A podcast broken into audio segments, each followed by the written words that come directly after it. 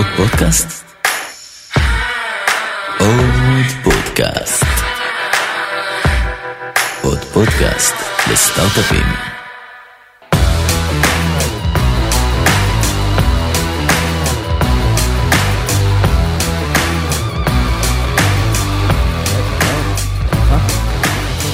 טוב, נתת לזה איתן, משה ליכטמן, ואנחנו באולפן של גוגל קמפוס, ש...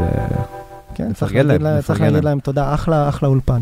יפה. אז. אה, משה, מעניינים. יש לי בן בגוגל, אגב, חבר'ה, אה. יש לי vested interest פה בסיפור הזה. מעולה, אז אנחנו נישאר פה איזה שלוש שעות, ככה זה בשבילך.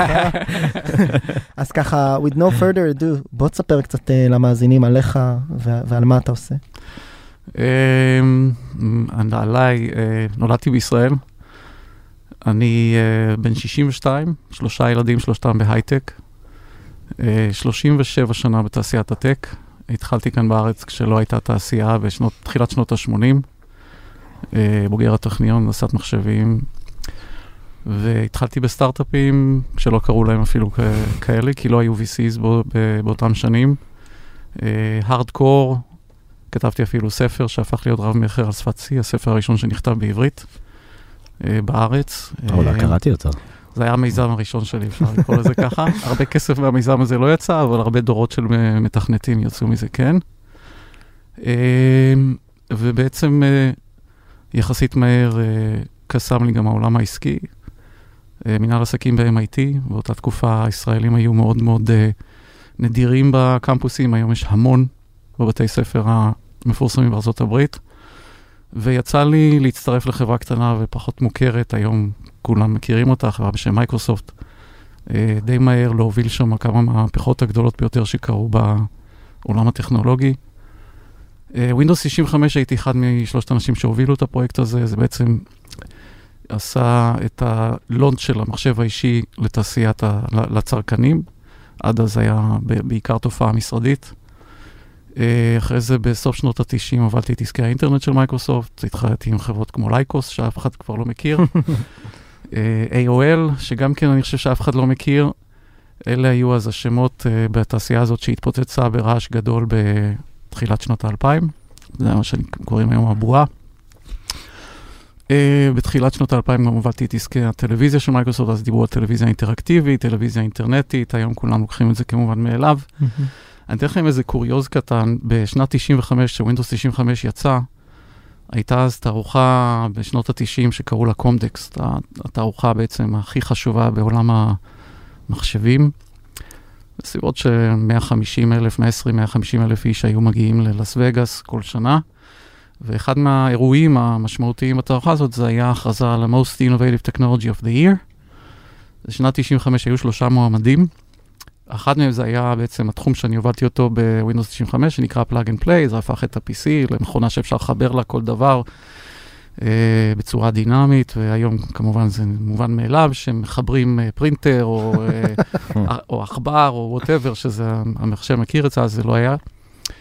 אה, זה היה אחד מהשלושה מועמדים הסופיים, אה, הוא לא זכה. שני המועמדים האחרים, אתם יכולים לנחש מה הם היו? לא.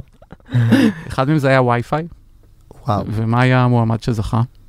כי הוא לא זכה גם כן, וי-פיי לא זכה, וי-פיי לא זכה. וואו, אז אין לנו מושג, נחשו, לא יודע. וואו.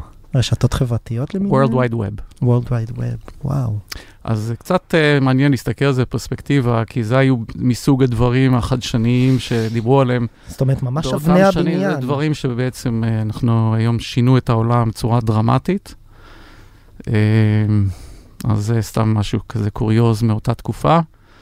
Uh, הייתי בהנהלה העולמית של מייקרוסופט הרבה שנים, הצטרפתי כשהייתה הנהלה יחסית מצומצמת, uh, ובעצם במסגרת הזאת גם uh, כמובן יצא לי להיות מעורב בהרבה מאוד עסקים מאוד גדולים בכל העולם, ויום אחד התעוררנו, 17 שנה בארצות הברית, התוכנית המקורית הייתה, הייתה שנתיים וחוזרים לארץ, כמו הרבה זוגות צעירים בלי ילדים שהולכים ללמוד. Uh, והתעוררנו, אנחנו עם שלושה ילדים שכולם נולדו וגדלו בארצות הברית, וזה היה מין uh, נקודת אל חזור. Uh, חזרנו לארץ, אני הייתי כבר מוכן לפרוש מהחברה, כי כבר הרגשתי שמיציתי, וגם בארץ לא האמנתי שאני אוכל לעשות את הדברים בסדר גודל הזה. אה, אז עבדתי ישירות של סטיב בלמר, אה, הוא היה מנכ"ל החברה.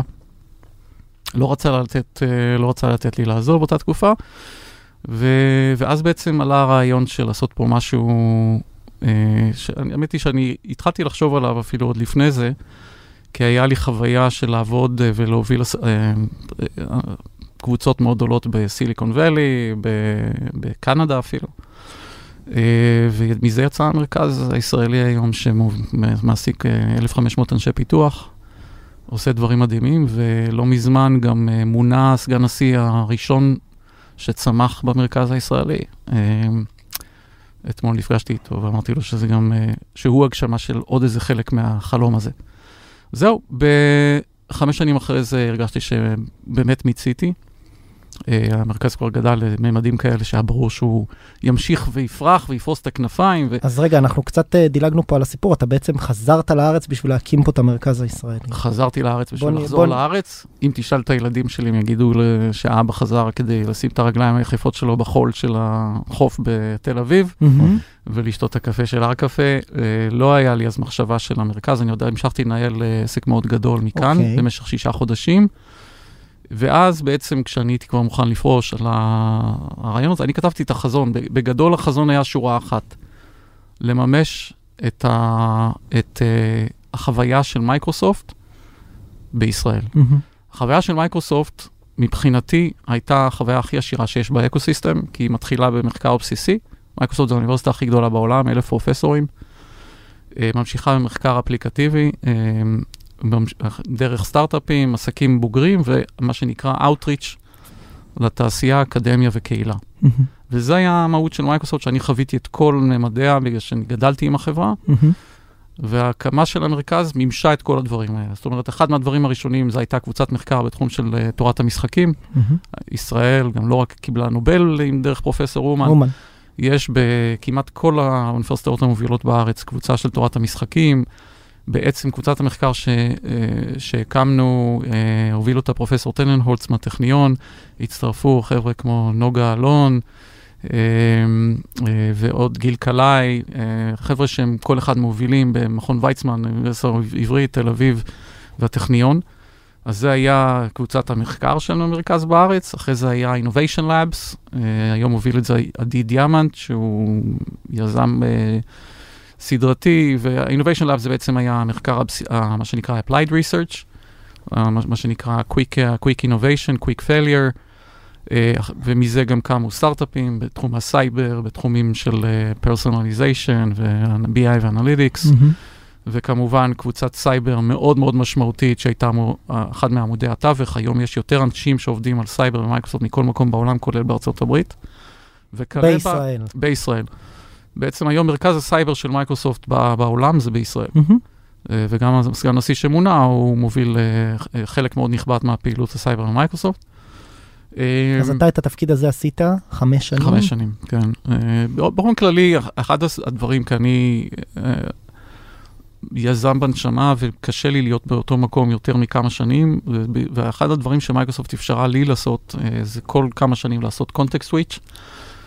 אז להתח... להת- לעשות בתחום של Computer Graphics ואנימציה ממוחשבת, אה, אה, בת- בתחום של טלוויזיה, בתחום של אינטרנט, בתחום של מערכות הפעלה, זאת אומרת, יצא לי לגעת וגם בתחום של טלקום. אה, וזה, אני חושב שזו חוויה מדהימה אה, בתעשייה הזאת. התעשייה הזאת היום, אני חושב שהיא, היא, זה לא אה, שדוף להגיד שהיא היום משנה כמעט כל תחום בחיים שלנו, אם לא Mhm. כל תחום בחיים שלנו. וזה מבחינתי אולי אחד הדברים הכי מעניינים שיש היום בעולם. ואיך התקבלה ההחלטה לעזוב? אה, מאותו- מאותן סיבות שאני, זה, זאת חמש שנים, החזון הוגשם אה, כמעט במלואו, סגן הנשיא לא גדל בזמני, הוא גדל קצת אחרי זה, אבל כל השאר, כל הנושא של מחקר בסיסי אה, וסטארט-אפים שפרחו והפכו להיות עסקים משמעותיים, אה, אחד מהדברים שאני מאוד גאה בהם, אה, כשאני הצטרפתי למייקרוסופט בתחילת שנות ה-90, אה, החוויה הייתה כמו לעבוד בסטארט-אפ. זאת אומרת, גם ביל גייטס הסתובב במסדרונות, לי אישית יצא לעבוד גם איתו וגם עם סטיב בלמר מאוד מאוד קרוב, וזו הייתה חוויה עולמית.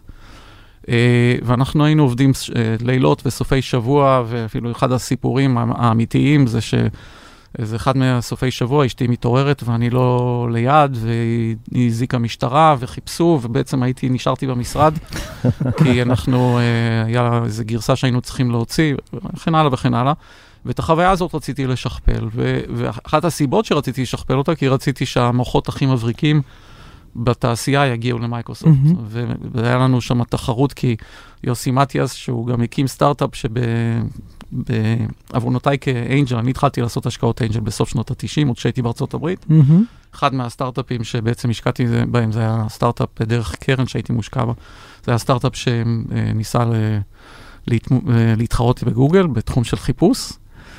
אה, לא הצליחו, אבל עם יוסי נשארתי בקשר, אני מכיר, מכיר אותו מחיל אוויר. אה, והוא הקים את המרכז, כשאני הקמתי את המרכז של גוגל. כשאני הקמתי את המרכז של מייקרוסופט, הייתה תמיד תחרות, אה, ש- מה שנקרא, אה, אה, shin בשין, מה שנקרא, אה, בין שני הגופים האלה, ואנחנו תמיד היינו top 2 בתקופה ש, כן. שאני הובלתי את המרכז מבחינה של אה, המקומות שבוגרי מדעי המחשב, הנדסת מחשבים, רוצים לעבוד בהם. אז זה היה אחד מהדברים, רציתי לשכפל את החוויה הזאת של הסטארט-אפ, את החוויה הזאת של ה- לשנות את העולם. ומתי אתה מחליט שאתה עוזב וממשיך הלאה, ואיך מחליטים על הצעד הבא? אז זהו, אז הצעד הבא הוא בעצם צמח אה, מה, מכמה דברים שאני אה, מאוד אהבתי לעשות בשנים האחרונות. אחד הדברים שעד היום, כנראה עד, אה, אני לא יודע מתי, אה, זה עבודה עם אנשים, עם, עם אה, חבר'ה צעירים ולעזור להם לפרוס את הכנפיים. אה, 30 ומשהו אחוז מהזמן שלי, עוד כשהייתי במייקרוסופט, היו מוקדשים לעבודה עם... אה, אה, עם כל ה... בעצם אה, כל הדרגים ב, בארגון, קראתי להם היי פוטנציאלס, הייתי מנטור של החבר'ה האלה. אה, חלק זה איך להפוך אותם מ-individual contributor למנהלים, אה, המנהלים, התפקיד הניהולי הראשון, חלק מהם איך להפוך להיות אה, executives וכן הלאה. אני אגב האמנתי גם שאחד מה... היו כמה מטרות ציוניות למרכז הזה, אה, שהם כאילו לא, לא משדר אותם החוצה, אבל בפירוש אתה בונה את, את, את האסטרטגיה בצורה כזאת. המטרה הציונית אחת הייתה להחזיר משפחות לארץ, כמו שאנחנו חזרנו, כי החוויה שלנו הייתה מדהימה. יש המון חבלי קליטה, במיוחד לילדים שלא נולדו כאן, אבל כשאתה חוב, עובר את החבלי קליטה האלה, אני חושב שזה אחד המקומות הכי מדהימים בעולם אה, לחיות בהם, ולא לא לחינם מדד האושר פה וכל הדברים האחרים שמודדים כאן, למרות כל האתגרים שיש למדינה שביעות שלנו. רצון מאוד גבוהה. ובאמת בתקופה שלי חזרו עשרות משפחות. ואיפה כי- שביעות הרצון הכי גבוהה בעולם? את זה אתה יודע, נכון? בטח, כן, יש את אה, המדינה הזאת, אה, אני תמיד שוכח את השם שלה, איפשהו שם לא, אבל העיר עם השביעות רצון הכי גבוהה אה, תל אביב, בישראל. כן, תגיד לי תל אביב, בני ברק, באמת? כן. הגיוני. אה, אה, anyways, אז... אה, סליחה שקטעתי את קו לא, לא, אין. בעיה. אז, אז, אז הנושא הזה של להחזיר משפחות, מבחינתי, והדבר הנוסף. שהוא היה מעין מטרה מובנית, זה לגדל את הדור הבא של מנהיגים בתעשיית ההייטק בארץ. אנשים שמבינים מה זה לבנות עסק גדול, ו, ו, ולא רק סטארט-אפ, וזה תכף ישליך על הדבר הבא שהחלטתי לעשות. אה, זהו, אה, פרשתי ממייקרוסופט, אה, הארגון מאז צמח עוד יותר, ואני חושב שהיום הוא נחשב להצלחה הכי גדולה של מייקרוסופט מחוץ לארה"ב, וכן הלאה וכן הלאה. אה, כשפרשתי בעצם, אני כבר הייתי משקיע חובב ב-early stage, בסטארט-אפים. מאוד אהבתי כמובן את המגע עם, עם היזמים הצעירים, אז מבחינתי זה היה מאוד טבעי להגיד, אוקיי, אני פשוט אמסד את זה ואני אהפוך להיות angel ב-full time, וזאת הייתה תוכנית ב'. אה, אבל הייתה גם תוכנית א', אה, והתוכנית א' הייתה לנסות להפוך את סטארט-אפ nation למדינה שגם יודעת לגדל חברות גדולות, שזה אז נחשב כמעט לאיזשהו... אה, עוף מוזר. לא עוף מוזר, אני יודע, איזושהי בגידה ב, בסטטוס קוו. ובעצם מה שיצא בסופו של דבר זה ש... בתור אחד שרצה קצת לה- להאיט את הקצב, אני היום בעצם בפול טיים משקיע אנג'ל וגם בפול טיים משקיע בגרואות. אה, הקמתי את אה, IGP. IGP, יחד עם חיים שני, שהוא השתחרר באותה תקופה משירות לאומי בתור מנכ"ל משרד האוצר. גם חיים חווה עסקים גדולים וכן הלאה, ושנינו בעצם הגענו לאותה מסקנה. אני אומר? לך, אני אתן לך תשובה מאוד ארוכה לשאלה קצרה. אז אני לא יודע, אנחנו כבר מכסים המון דברים. אבל אה, סימן- שאנחנו מתקדמים יפה. כן, אני חושב שעכשיו זה נשמע טריוויאלי העניין הזה של... אה, מהומת האקזיטים להקים פה יוניקורנס, כן. אבל מה מה הייתה החשיבה שלך אז? כן, אז החשיבה הייתה, ויוסי ורדי הוא חבר טוב, אנחנו גם השקענו ביחד. אה, יוסי תמיד היה אומר, והרבה אנשים באותה תקופה, שהיזם הישראלי הממוצע, אין לו סבלנות, גומרים, הולכים, קודם מספרים לחבר'ה והולכים לסטארט-אפ הבא. גם התרבות שלנו היא לא תרבות של חברות גדולות, ויש בזה אה, מן האמת וכן הלאה, וגם יש עוד הרבה מאוד אתגרים אחרים, מהמם. הבנץ' בצד של marketing, אה, ו- וכל הדברים נכונים. למרות שאני חושב שישראל התקדמה מאוד כמעט בכל האספקטים האלה. כן. אני אמרתי, גם, גם במדינה כמו ישראל, חוק המספרים הגדולים צריך לעבוד, יש בערך 7,000 חברות אה, אה, טכנולוגיות בארץ, כל שנה נוספות בין 1,000 ל-1,500, אה, ותן לי אפילו חצי אחוז מזה, זה מספיק בשביל אה, לייצר פה כמה אמדוקסים, כמה אה, אה, חברות כמו צ'ק פוינט אה, כל שנה. כן, אבל יש פה בעצם מהלך, אני שנייה בכוונה לוקח כמה צעדים אחורה, וזה כן. קשור אליך. יש פה איזשהו מהלך שהוא, אנחנו מדברים פה הרבה, גם עם יזמים וגם עם משקיעים. כשאנחנו מדברים עם משקיעים, כבר הסברנו, ואנחנו לא נחזור פה על המודל של הקרנות. כן. ויש פה איזשהו אינטרס מובנה, כשאתה קרן שמשקיעה משקיעה בשלב מוקדם, סכומים נמוכים, מתישהו בסוף להגיע למה שנקרא, כולם צוחקים על הביטוי הזה, לאירוע הנזלה, או אקזיט, או הנפקה.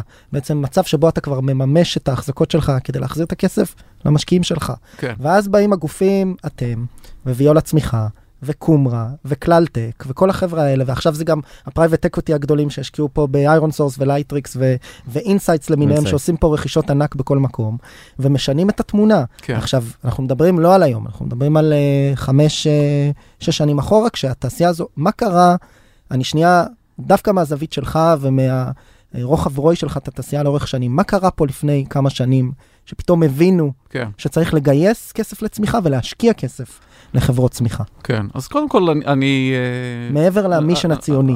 אני, אני חושב שזה, אנחנו הנחנו שחל אה, תהליך התבגרות בתעשייה. אה, נוצרו יזמים אה, אה, של פעם שנייה ויזמים של פעם שלישית. יזם של פעם ראשונה חושב שונה מיזם של פעם שנייה ושלישית, אה, וצריך להכיר את, את, את הדברים. אנחנו הנחנו שזה המצב. אה, כשאנחנו יצאנו לדרך ב-2012, זה היה ממש לא מובן מאליו. אמרנו, בואו נראיין, אה, ופגשנו 150 חברות שנראו לנו שהן בשלות למהלך כזה של השקעת צמיחה, שהיו בהם יזמים כאלה של פעם שנייה ופעם שלישית, שהיה להם אה, אה, פוטנציאל להיות חברות גדולות, לא משהו שהוא בסופו של דבר גומר כפיצ'ר באיזשהו סוויטה גדולה. אה, ואחרי, אני הייתי אומר אפילו פחות מ-20 פגישות, אה, זה כבר היה ברור שהפוטנציאל האמיתי, שיש צוותים שכן רוצים לבנות חברה יותר גדולה, ושהם דיברו על זה שהקושי להגיע להון הזה, כי זה הון משמעותי שלא היה לקרנות ההון סיכון שהיו פה בארץ. ודורש סבלנות. דורש סבלנות, וגם דרך זה גם נבנה המודל, שהוא היום מודל מאוד מקובל, שגם מייצרים איזשהו אירוע של סקונדרי כזה, ליקווידיישן, כדי לתת אורך נשימה לאותם יזמים, מהמם. ו- וכן הלאה, ומזה גם נבנה האסטרטגיה וגם נבנה המודל, ואני מוכרח להגיד אה, שהמודל שאנחנו בנינו עם IGP, שאחרי זה אומץ על, הרבה מאוד, על ידי הרבה מאוד קרנות, אה, הוא היה כזה שהוא היה פתאום הוריד המון אנשים שישבו על הגדר כמשקיעים אה, להשקיע בקרן. כי זאת אומרת, כ-funds of funds ו-LPs. לא, כ-LPs, כן. כן, ה- המוסדיים הישראלים, היום הקרן שגייסה את הסכום הכי גדול ממוסדיים ישראלים זה IGP. מהמם. 90 ומשהו אחוז מה-600 מיליון דולר שאנחנו מנהלים היום, הגיע מקרנות הפנסיה של מדינת ישראל, בנקים, חברות ביטוח אה, וכן הלאה, שזה דבר שהוא לא נשמע כדוגמתו, כי... כי הם ב... כולם נכוו בשנות האלפיים, כולל אני, אני הייתי מושקע באיזה, בתור LP באחד מהקרנות פה בארץ, וכולם נכוו מהזה, והמון אנשים כאילו קיבלו רגליים קרות, אה, טכנולוגיה זה מאוד ריסקי וכן הלאה, ויש המון סיכון, בהון סיכון, אין מה לעשות, אבל ההון צמיחה, הוא חושב אחרת. נכון. הוא כבר בא עם חברות שיש להן מודל עסקי מוכח, שיש להן אה, הרבה מאוד אה, לקוחות, בין מאות לאלפים, אה, שיש להם כבר, אנחנו קוראים לזה אה, מודל של אה, יצרנות, של productivity model, שאני מדמה אותו למכונית. כאילו מכונית שאתה יודע, אם אתה שם עוד 40 ליטר במכל, היא תיסע יותר מהר ויותר רחוק. ו- כן. וזה מודל פרודקטיביות. אז המכפילים אמנם יותר נמוכים. המכפילים הרבה יותר נמוכים, לא מדובר על מכפילים של 30 עד 50 אקס, אלא 2 עד 3, אבל הפר... סכומים הפר... גבוהים. הפרקי זמן הרבה יותר קצרים, הסיכון הרבה יותר נמוך. יש פה בעצם איזשהו מודל של שכפול, וזה זה מה שיפה במודל הזה. אה, מודל שקרנות פנסיה שמנהלות את הכספים של הדודים והסבתות והמשפחות שלנו, מסוגלות להקל. הם- הם מסוגלות לעכל אותו, ולראיה, זה מה שהיום היום כבר נפוץ מאוד בארץ. איך זה יוצר מוטיבציה ליזמים עכשיו, בתקופה שלנו, אה, ללכת לכיוונים כאלה של צמיחה, מאשר באמת, אה, אתה יודע, מן הסתם מקבלים גם כל מיני הצעות כאלה מפתות. אה, אני מניח שאמרת את העניין הזה של יזמים פעם שנייה, פעם שלישית, כי אני כן. חושב שבאמת יזם פעם ראשונה כן, ילך ואני- להצעות האלה, בעוד יזם פעם שנייה יש לו גם... אז איך, איך אתה רואה את זה? אה, קודם כל, אני מזכיר לכם שוב פעם, אני גם, אני גם משקיע הכי, מס- בהון הכי מסוכן שיש, כי זה ההון שלי, וגם בשלבים הכי ראשוניים, שזה אפילו pre-seed. אה, שני חבר'ה חמודים ומצגת, אה, ואני לחלוטין רואה את שתי הקצוות של המקל, ואני חושב שזו איזושהי פרספקטיבה שהיא מאוד ייחודית בתעשייה. והיו לי לא מעט חברות כאלה שהיזמים רצו למכור, ואני לא עצרתי בעדם, למרות שהיה חלק מהחברות האלה, אני חשבתי שאם הם ימשיכו עוד כמה שנים, הם הולכים לייצר פה משהו ענק. אבל זו הייתה פעם ראשונה, והם אה, קיבלו הצעה שהייתה מאוד מפתה מבחינתם. זה, זה, זה קורה, זאת אומרת, זה לגיטימי וזה עדיין ימשיך, לח, זה לגיטימי לחלוטין. אה, אני חושב שלחבר'ה שכבר הבטיחו את עתידם, כבר יש להם דירה בתל אביב, או, או אה, אפילו איזשהו חיס, חשבון חיסכון בינוני ומעלה, כן? אז אה, שמה כבר השאלה היא, מה בעצם אתה רוצה לעשות בחיים, חוץ מכסף? ויש הרבה מאוד מהם אה, שהם רוצים לעשות אימפקט, והם רוצים להוביל שינוי אה, וגם לבנות משהו אה, שיתרום פה בארץ. כי אני חושב שאחד ה- הדברים שעומדים מאחורי הרעיון הזה של בניית חברות גדולות, זה שנרחיב את המעגל הזה. יודע, הרבה אנשים קוראים לזה הבועה של ההייטק, וזאת בועה. בואו לא נהיה... אה, בואו בוא לא נצטעצע, יש פה הבדל ענק בין האנשים שמעורבים בתעשייה הזאת לכל שאר המדינה שלנו שלא מעורבת. ואנשים, ו- והרבה מאוד מהאנשים בתעשייה מודעים לזה ורוצים ל- ל- ל- לתרום להגדלת הבועה במרכאות האלה ולהגדלת ההשפעה. אגב, זה בועה, אבל אה, ברור שכל חברה טכנולוגית כזאת שמעסיקה כמה מאות אנשים, היא בעצם, האימפקט שלה הוא כפולות משמעותיות של, של אותה כמות העובדים. מהמם. ו, ואני חושב שאם אם לוקחים את זה, ולוקחים את ההתבגרות של כל המערכת האקולוגית, אם זה בצד של ההרגשה של הביטחון, שחברה מישראל יכולה לבנות עסק גדול מחוץ לישראל, בארצות הברית הרחוקה, באירופה הקרובה ובאסיה הרחוקה, אז יש גם את העניין הזה של הביטחון העצמי. והדבר האחרון, שפה הקרנות אה, תורמות לו, זה המשאבים הכספיים. גם הסקנדרי וגם היכולת גם לרוץ הרבה זמן. וגם, הק- אה, הנה, קח עכשיו צ'ק מאוד גדול, הצ'קים שלנו הם בין 20 ל-25 טיפוסי, ואנחנו גם הובלנו אה, סיבובים של 60 ואפילו 110 מיליון דולר לא מזמן. אה, אז אני חושב שברגע שיש את כל הדברים האלה, יש פה מערכת שאני חושב שהיא חלק מההתבגרות של התעשייה, זה לא משהו שהוא ייחודי לתעשייה ה- הישראלית, כן? בשנות ה... תחילת שנות ה-80 בארצות הברית כבר היה את כל התשתית של הון סיכון, את כל. התשתית של קרנות mid market וכן הלאה. ואנחנו היום נמצאים במקום מאוד מאוד דומה לארה"ב, שזה מדהים, כי אה, במ- במידה מסוימת ישראל עשתה איזשהו leap frog כאן והגיעה ממש לקו הראשון ממש של בשנים הכלכלות, האחרונות. של הכלכלות הכי מתקדמות. אז אנחנו, אז אנחנו דיברנו עם, אה, עם משקיע בקטגוריה שלך, אני בכוונה לא אגיד שם סתם כי זה היה שיחה פנימית שלי איתו, אה, והוא דיבר על זה שלצורך העניין, זה נכון שברמת האקוסיסטם הפיננסי אנחנו שם וכנראה כבר מעבר לשם, וחלה התבגרות מאוד גדולה, אבל בסוף היום כשאתה מסתכל על השוק האמריקאי, אם אני ואתה הולכים ומקימים חברה של חצי מיליארד, מיליארד דולר בשוק האמריקאי, יש לנו עשרות counterparts שאנחנו יכולים להתייעץ איתם, שעשו את זה פעם או פעמיים או שלוש, ויש לנו what to look up to, כי יש עוד מנכ"לים שאתה יודע, הם מובילים חברות של מיליארדים ו-multi billion dollar companies. ופה בארץ, אני סתם אתן שם קוד, בסדר? כשבסוף אה, פיני מאופטימוב אה, מתמודד עם, אה, עם הקשיים שבניהול ארגון של מאות עובדים, יש מספר מאוד מוגבל של counterparts ישראלים, שהוא יכול להרים להם טלפון ולהגיד להם, חברים, אנחנו נתקלים פה עכשיו בבעיית scale.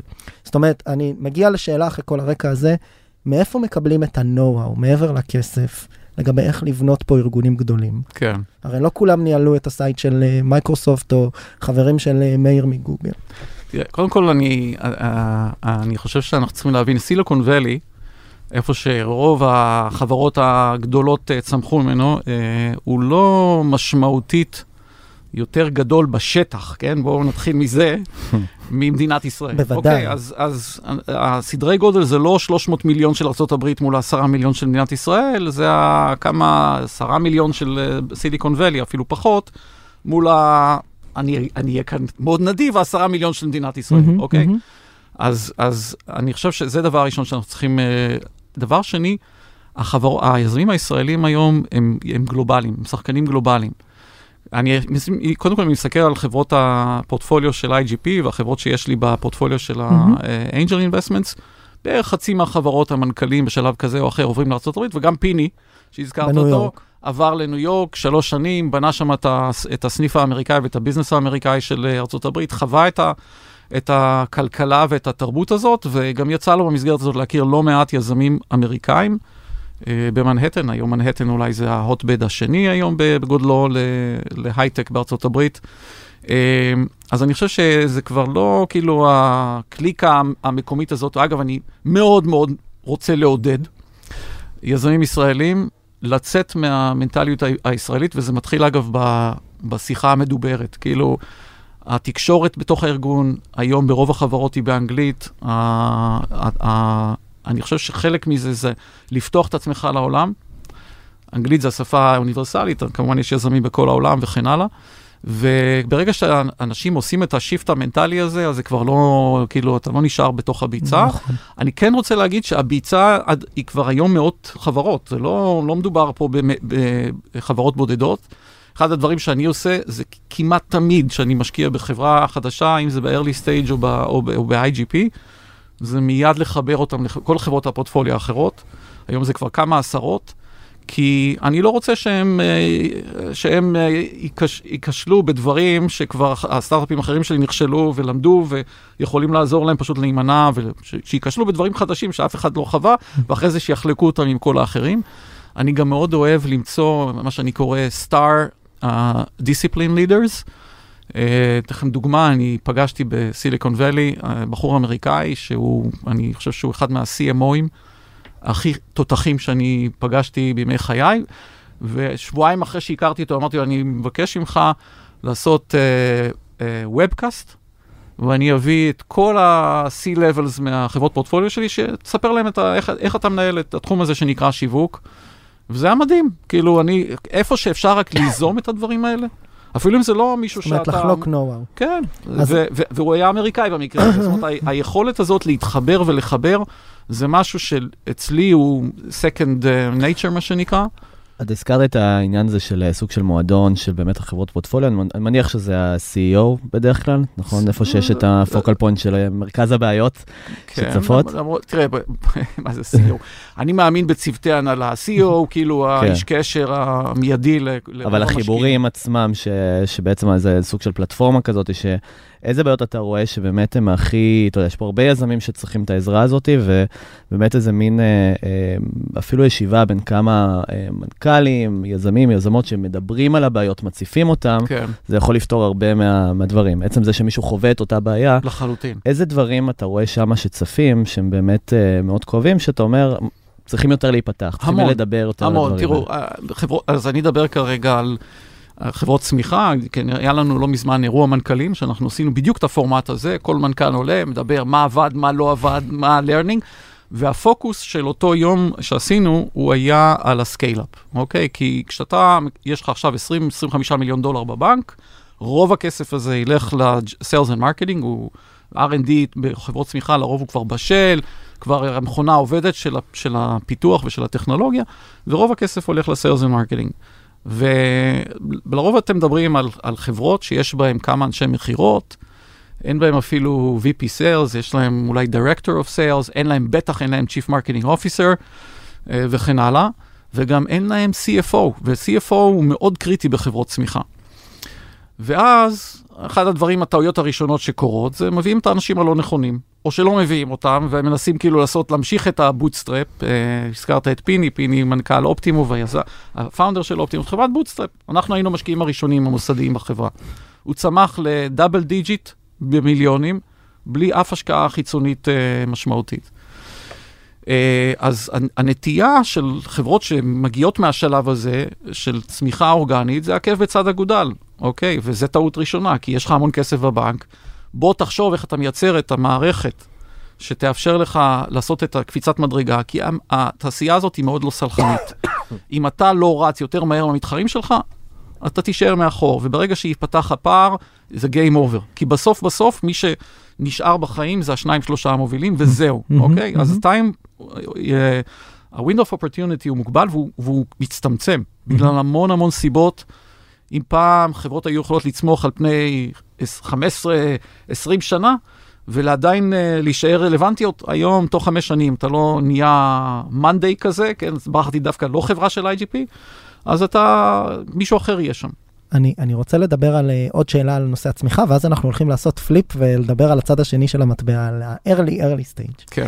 אבל ש- שאלה, ואני אנסח אותה תוך כדי, אז תסלח לי אם זה לא מספיק קוהרנטי, על עולמות הצמיחה והוולואציות החדשות. כולנו מכירים את כל הסיפורים מסופטבנק כלפי מעלה שמנהלים אה, יותר מיליארדים ממה שכל תעשיית הקרנות combined מנהלים. כניסה של private equity רואים את זה גם בארץ לצד קרנות הצמיחה המסורתיות וקרנות הצמיחה סיבובים גדולים יותר ולואציות גדולות יותר צריך לרוץ יותר רחוק כדי להגיע בסוף לוולואציות יותר גבוהות לחברות כדי ש-it will make sense to, to everyone. Mm-hmm. זה מוצדק היום, אנחנו הולכים לראות חברות של עשרות ביליונים ואפילו טריליון דולר קמפניז כמו אמזון למיניהם לא רק בשוק הישראלי, אני אומר, מה האובזרבציה שלך? זה הכיוון, או שלפחות ברמת המחירים מתפתחת פה בועה? אה, אני חושב שזו תשובה אה, קצת מורכבת. אה, אם, אם אני לוקח אחורה לתקופת הבועה, אני חוויתי איזה שלוש או ארבע בועות בהיסטוריה שלי, אז כל אחת היה לה את המאפיינים שלה. תקופת הבועה זה היה חד משמעי בועה, מפני שהיה חברות שהיה להם zero revenues, היו להם המון יוזרים. ועל הבסיס של הכמות יוזרים קיבלו ולואציות מטורפות, עד כדי כך ש-AOL, שהיה לה, אני יודע, פחות ממיליארד דולר בסיילס, קנתה את טיים וורנר, קנתה את טיים וורנר, שהיה לה מכירות של 40 ומשהו מיליארד דולר. Uh, היום מדברים על uh, כאילו אוברים כאלה שיש להם ערך יותר גדול מ-UPS uh, ופדקס וכן הלאה, שזה חברות ענקיות. ו... אז אני, אני חושב שאז, באותה תקופה, כשאתה רואה חברה שאין לה שום מודל עסקי, mm-hmm. והיא משוערכת אה, יותר מחברות שיש להן מודל עסקי, שהוא בנוי על כל הממדים של, שהשווקים הציבוריים אוהבים, עולים המון סימני שאלה. היום יש קשר, יש, אין כן קשר, יש כן קשר מספרי. אני חושב שבחלק מהסיטואציות הקשר הזה הוא מאוד מאוד חלש. אנחנו מדברים... ואני, אני, ואני אגיד איפה, איפה אנחנו, איך אני מסתכל על זה בתור משקיע צמיחה. מעולה. אני חושב ש... אה, איפה שאני הייתי רוצה לראות קשר מאוד מאוד חזק, זה מה שאני קורא unit economics, אוקיי? אם אני היום חברה של הסעת המונים, והחברה הזאת צומחת במאות אחוזים על הכיפאק וגם מפסידה מאות אחוזים. דוגמה היפותטית. כן, דוגמה היפותטית. מתחיל ב-U. לא, לא, לא, יש, יש כל מיני חברות, אני לא רוצה להזכיר שמות, יש הרבה חברות בתחום הזה, והחברות מצד אחד צומחות במאות אחוזים, ומצד שני אה, אה, מפסידות הרבה מאוד כסף, וככל שהן צומחות יותר, מפסידות יותר, אוקיי? אז זה נתון אחד, אני כרגע אנסה, זה לא unit economics, זה המאקרו. ברמת המיקרו אני מסתכל על העלות של נסיעה, לעומת כמה כסף החברה מקבלת בנסיעה. ואם אני רואה שהעלות של הנסיעה, הנסיעה, אה, היא, היא, היא גבוהה יותר ממה שהתקבולים על אותה נסיעה, זה אומר לי שזה לא יעזור, גם אם החברה תפסיק לגמרי להשקיע ב-sales ו-marketing, היא עדיין תפסיד כסף. כי הרי מה הצידוק שעומד מאחורי חברות כאלה? כל עוד אנחנו אה, צומחים, אנחנו נשקיע עוד כסף ב-sales ו-marketing, כדי לקחת market share, mm-hmm. כשיהיה לנו כבר 80% מהשוק, נתחיל להיות רווחיים. אבל, אבל, בנוסף... אבל, אבל בחברה כזאת הם אף פעם לא יהיו רווחיים. נכון. אבל מבחינת התחום הזה, הן גם מסתמכות על העניין הזה של, אה, של קטגוריות חדשות, כמו autonomous vehicles ודברים בסגנון, שבעצם יורידו את העלויות. יורידו, יורידו את העלויות וגם uh, יהפכו אותם בעצם להיות הראשונים שבאים עם תשתית מוכנה. יפה. אז אני חושב שפה יש אז איזון העולם מאוד... משתנה, כי יש, גם... מאוד, יש איזון כן. מאוד עדין, ו- וזה בדיוק העבודה שמשקיעים עושים, כשמסתכלים על חברות, זה להסתכל על unit economics, להסתכל על הטרנדים הטכנולוגיים.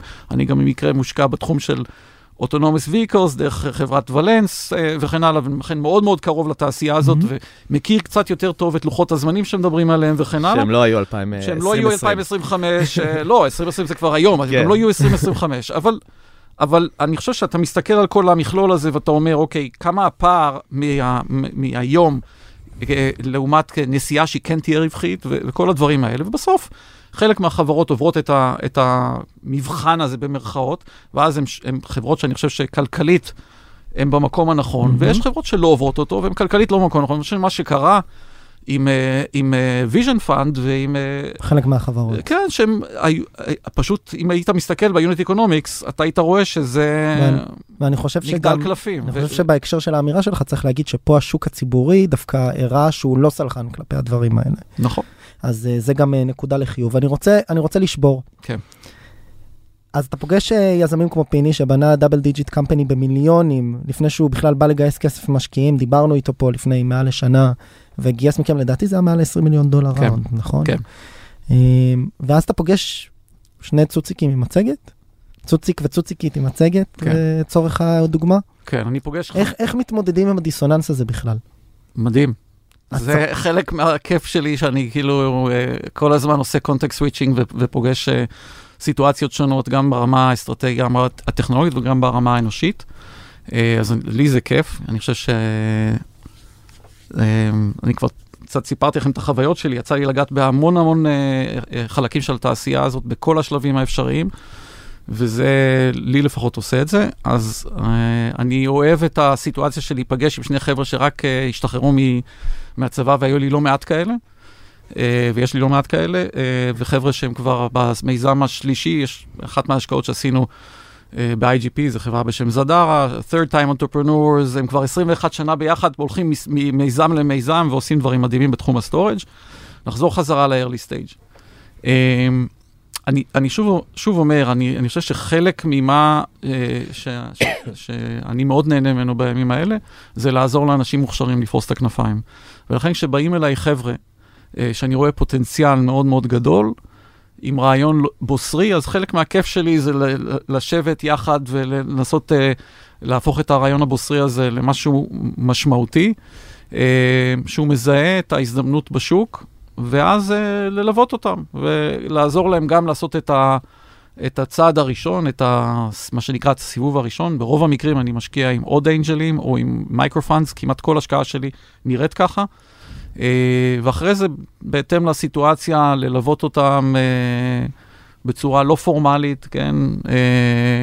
לעזור להם בעצם להוציא את המוצר הראשון לשוק. ה- הכיף של angels, אגב, זה שהחברות שלהם, זה לא דווקא אקזיט, אלא זה שהחברות שלהם באמת, הן מצליחות לעשות גיוס, אה, את ה-A-Round אה, מהקרנות המכובדות ומשמעותי, ואחרי זה מתחילים... אחת מהחברות שאני מלווה אותה כמעט מהיום הראשון זה סימילר ווב, חברה שהיום פרי-IPO, אה, ולראות את הצמיחה שאור עופר עשה, חדר של חמישה חבר'ה עם כתם ענק בשטיח באמצע, באזור המוסכים, זה היה רחוב תושייה 6, באזור המוסכים אה, בדרום תל אביב, לאיפה שהחברה נמצאת היום, זה כיף לא נורמלי, כאילו, אז... אה, אשמח זה- מה אתה מקבל החלטות בשלבים האלה. כן, אה, קודם כל רק אה, לתת לכם קצת את הקונטקסט המספרי. אני כל שנה רואה בערך 500 אה, מיזמים, 100 בצד של IGP ו-400 בצד של ה-early stage, ועושה בערך בין 5 ל-7 השקעות בשנה, 2-3 בצד של IGP וכל השאר ב-early stage. ההחלטה היא שילוב של כמה דברים. קודם כל, אם זו המלצה של שני, ה- שלושת הילדים שלי, שהם שלושתם, כמו שאמרתי, הם אה, חבר'ה מאוד מוכשרים, שלושתם בתעשייה, אז זה עוזר, לא, אני צוחק. הם, הם כן אה, מקור ל... לדיל פלואו אה, מבחינתי, ו, אה, ונמצאים במקומות שהם יכולים באמת להגיע ליזמים הכי מוכשרים. אפרופו המלצות, אם, אם מגיעים דרך אה, סטארט-אפים שכבר השקעתי בהם, ויזמים שכבר השקעתי ואני סומך על דעתם, זה גם מאוד עוזר. אה, כמה אתם משקיעים בדרך כלל? הסיבוב הראשון הוא בין מיליון למיליון וחצי, מהמם. כשאני כמובן חלק ממנו, אני לא עושה את כולו אה, בתור אנג'ל.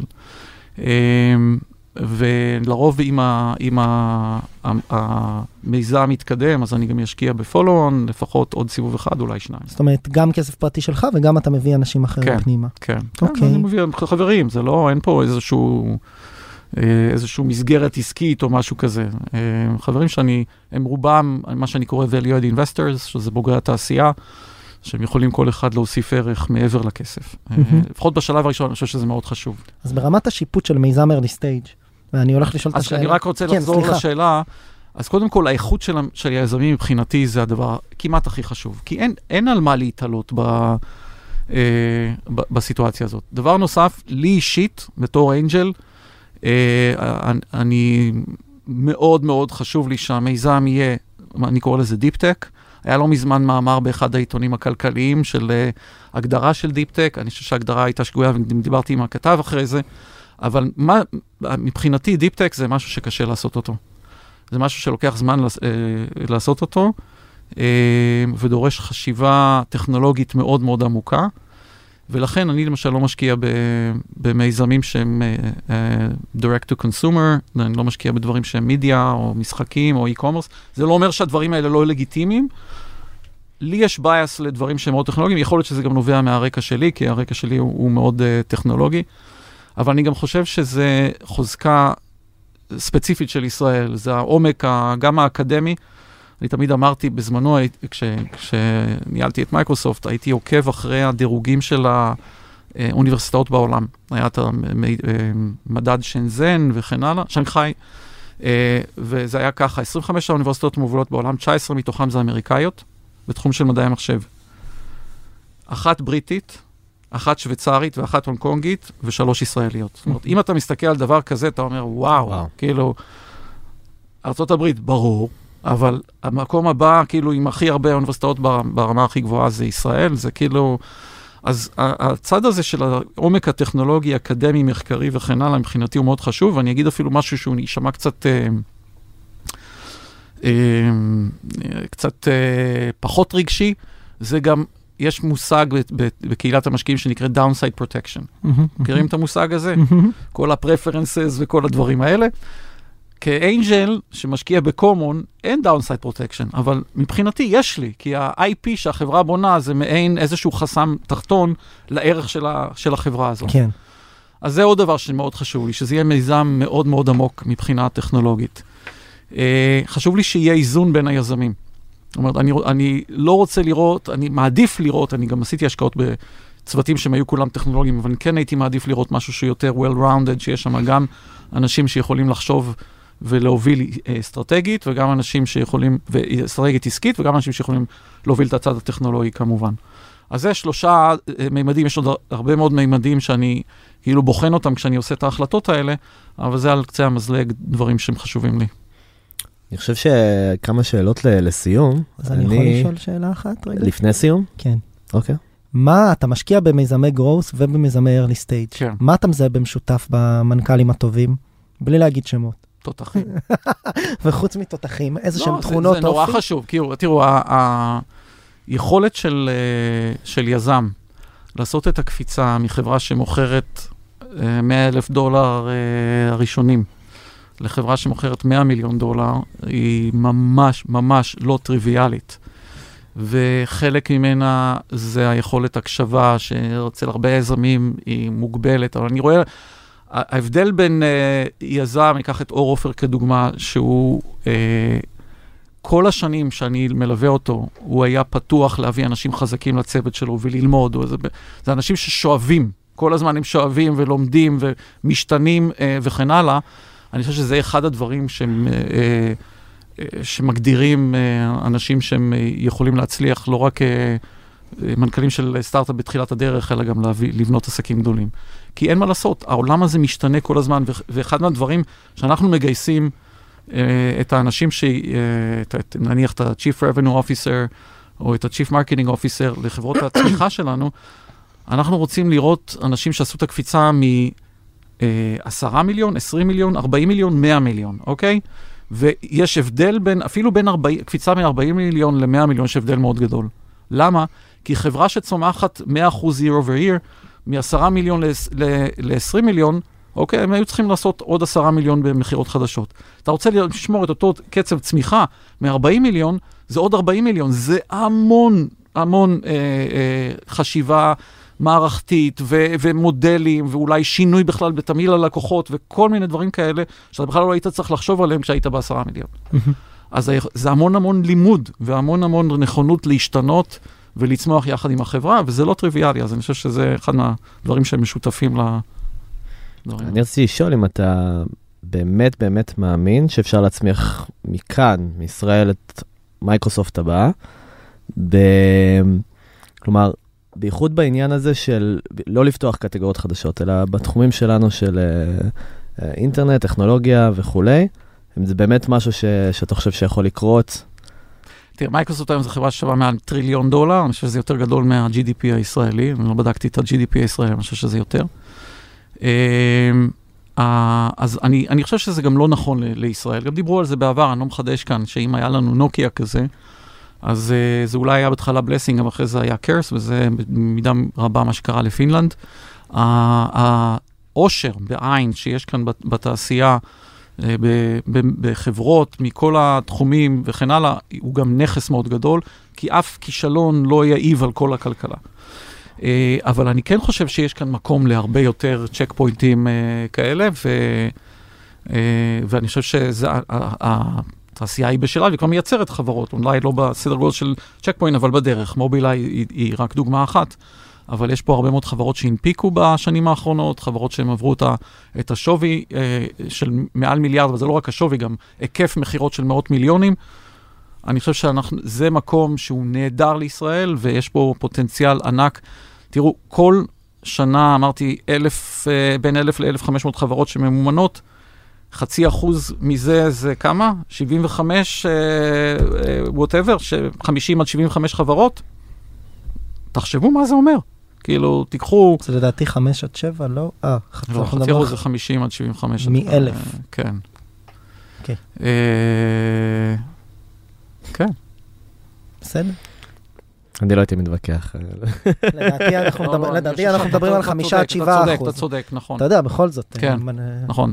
בחור רב אה, הישגים כמוך, על מספרים, איזה על- פשלה. על אריתמטיקה איזה קלה, פשלה. על אריתמטיקה השתמשת קלה. פה במחשבה.